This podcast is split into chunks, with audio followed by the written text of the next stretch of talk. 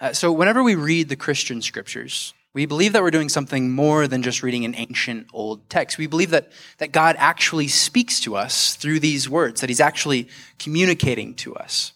And so, before we, we read God's word, I encourage you to take a moment to just pause. Take a deep breath and wait. A lot of us are, are coming in from, you know, maybe a really great day, a really great week. Some of us are maybe coming in from a really awful day and a really awful week. So just take a moment to pause.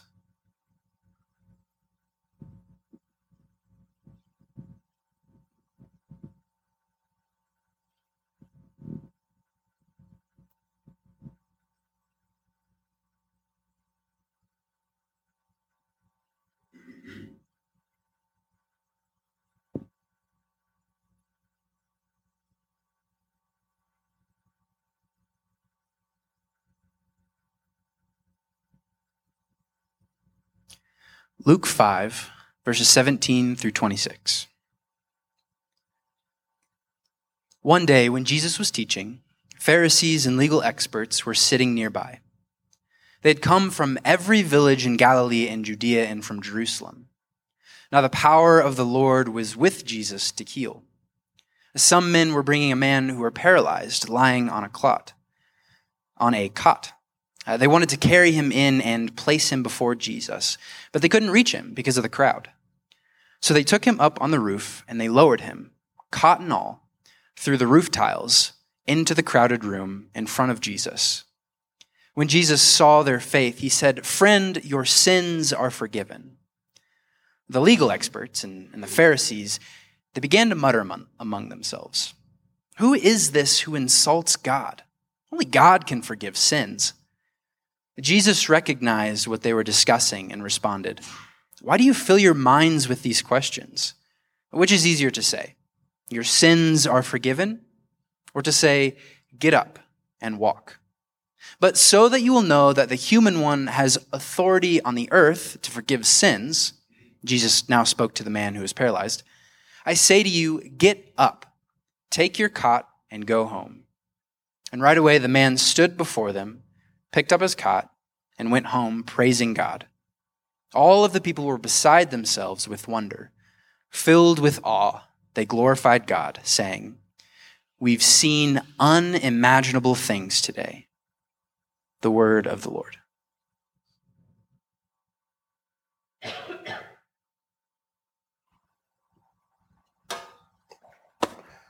Thank you, Nate, so much for that reading of the word.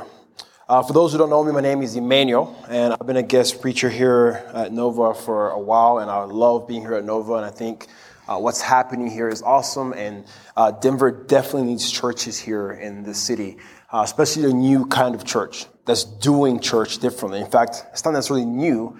You might say it's what the church should have been all these years, that's a whole different conversation there.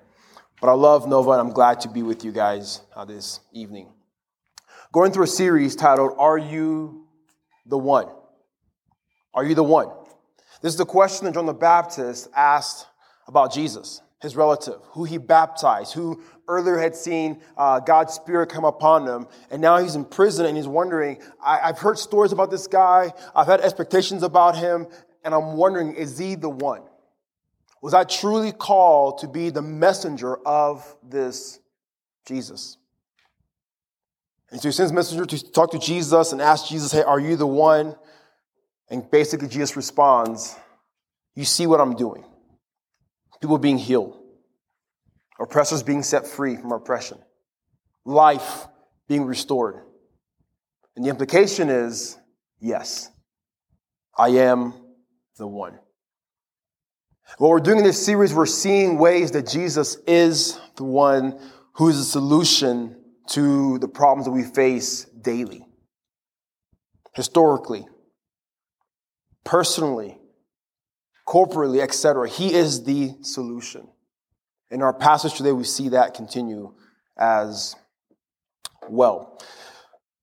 A question for you guys is Have you ever done anything wrong in which you feel guilty for doing it? And that guilt remains for a year, for two years, for a decade or more. You wronged someone. You did something, you said something, or you, you didn't do something or didn't say something, and the guilt of that wrongdoing remained for some time. Anyone like, like me in this house? Yeah. My parents came to America before I did. I was born in the Congo. When I was six, mom came by herself, and then my dad came about a year later. And then when I turned eight, my sister and I came to the States. While, we were, while my parents were both gone, we stayed with my aunt and my dad's college buddy. And while with him and his family, uh, we began attending a school uh, there where he lived. Came in second grade, and I obviously going through a hard time. Parents are in a different country, sadness, etc. All that that emotional uh, toll on a young seven-year-old. Uh, began school, and most of the people didn't really like me because I was a new guy and began kind of picking on me and the whole pecking order, you know, that whole stuff with chickens, but applies to kids as well, apparently. And one person, though, befriended me,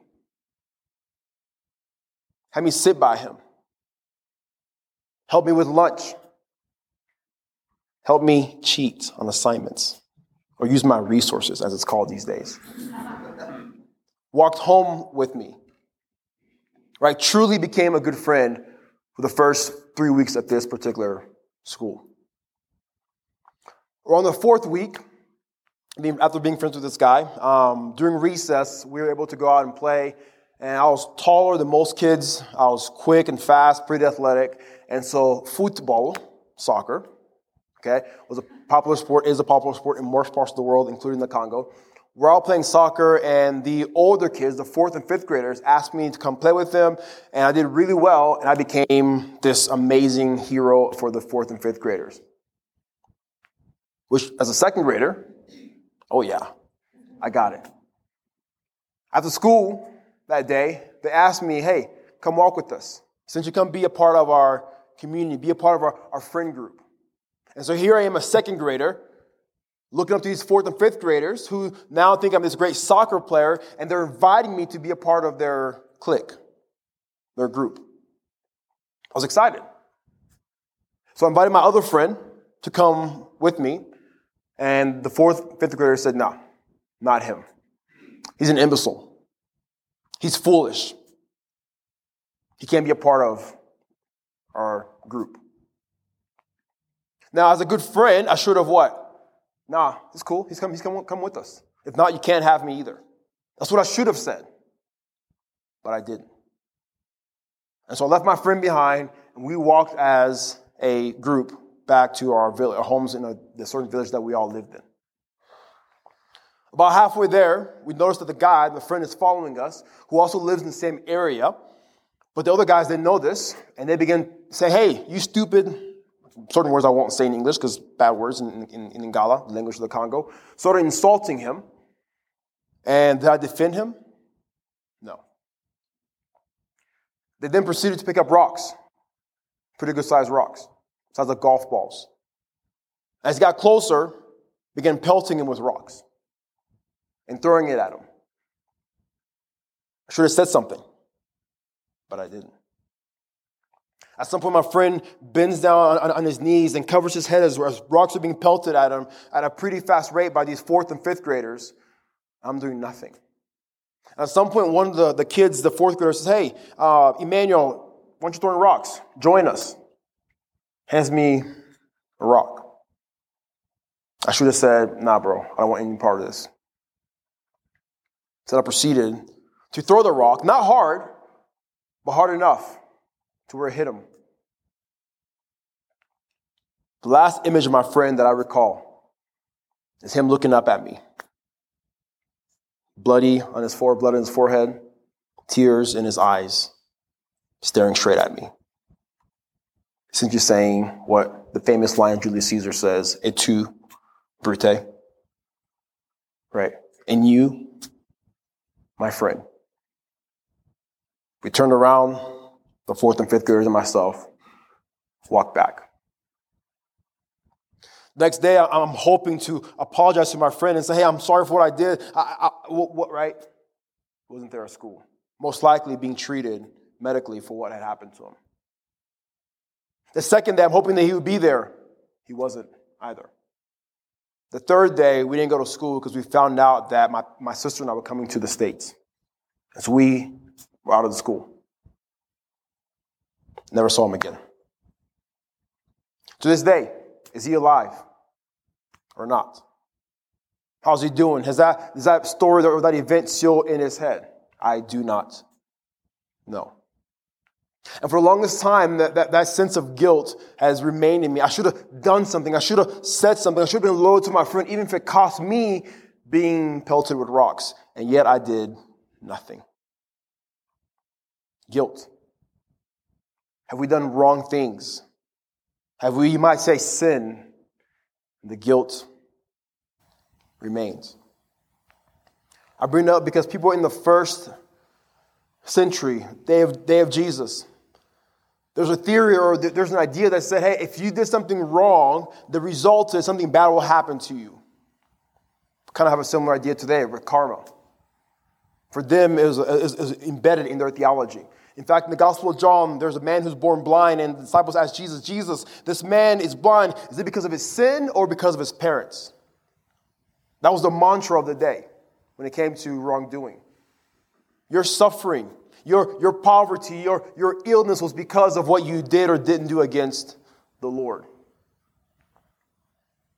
In our story, there's a paralyzed man who's paralyzed. We don't know why or how he's paralyzed, but we can assume it's because he at one point did something that led him to being paralyzed.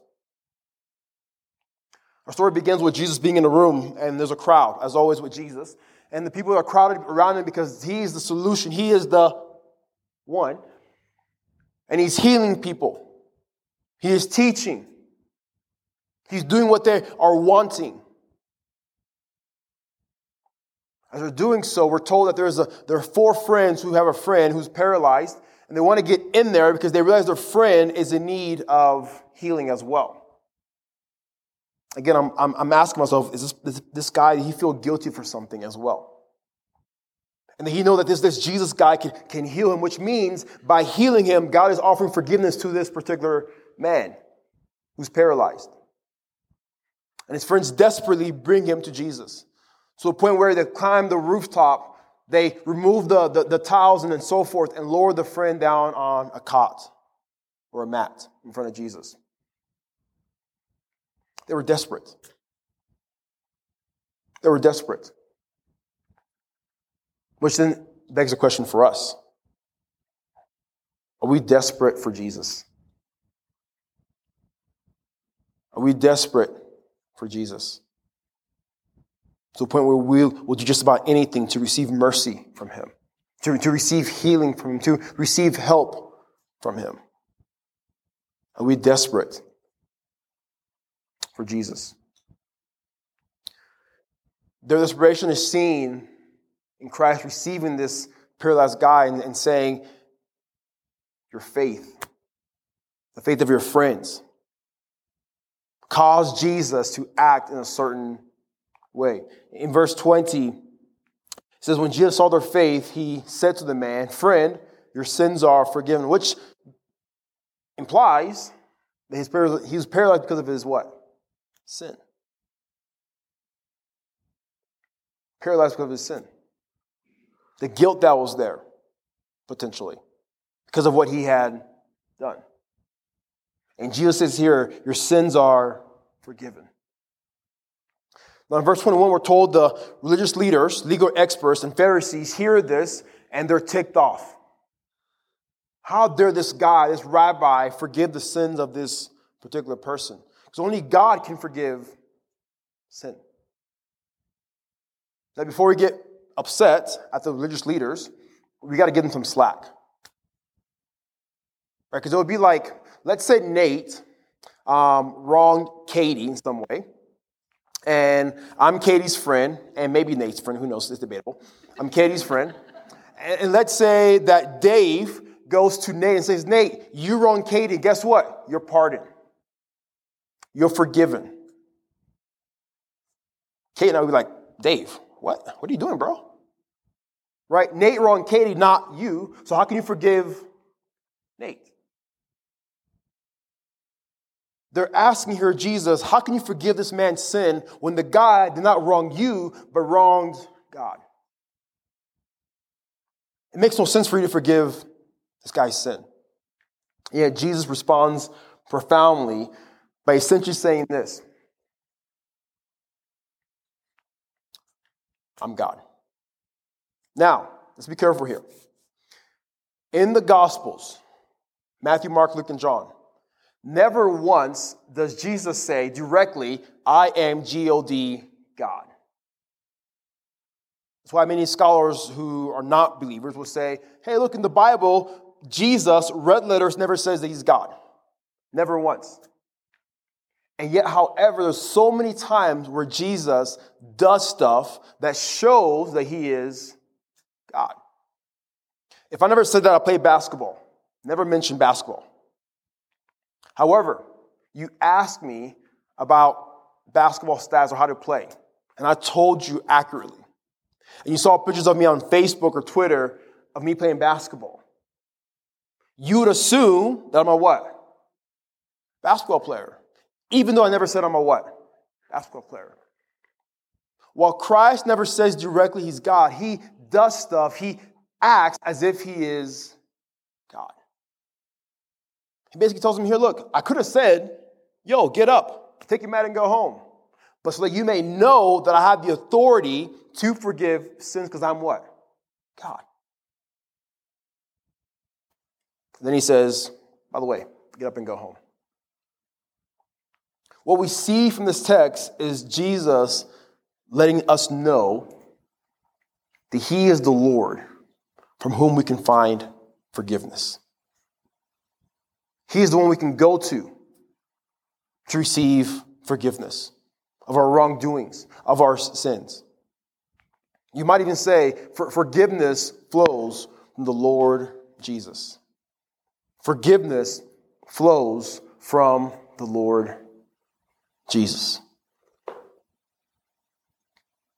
So, what's that mean for us today? I think two short ways we can respond. We can take this idea into practice. I would say one, I don't know what you've done, how you sin against the Lord or His creation. But regardless of what it is, we can find forgiveness with Jesus. We can go to Him as we are. Know, different traditions throughout church history have said, hey, you got to go to a particular person and, and there's arguments for that. I'm not going to get into that whole conversation right now. But the point is, despite that, we are told repeatedly throughout the text, throughout scripture, that we can go to Jesus as we are to find forgiveness. No matter what is done, what we've done, no matter what the effects of that has been, we can find forgiveness in Jesus. Our guilt, our shame no longer has to be there because he has offered us forgiveness. Secondly, I would say a different way, to respond. We can live a life that reflects and shows other people that they too can experience forgiveness in Jesus.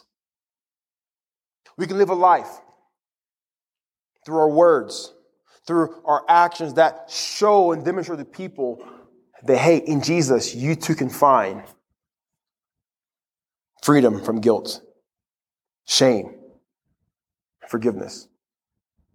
There's an EMT, I saw this on a TED Talk uh, so many years ago, who said that when he arrives, arrives at a scene where the person is going to die and he's there to basically comfort the person, there's three things they always want to, to know or talk about. One of them is guilt for something.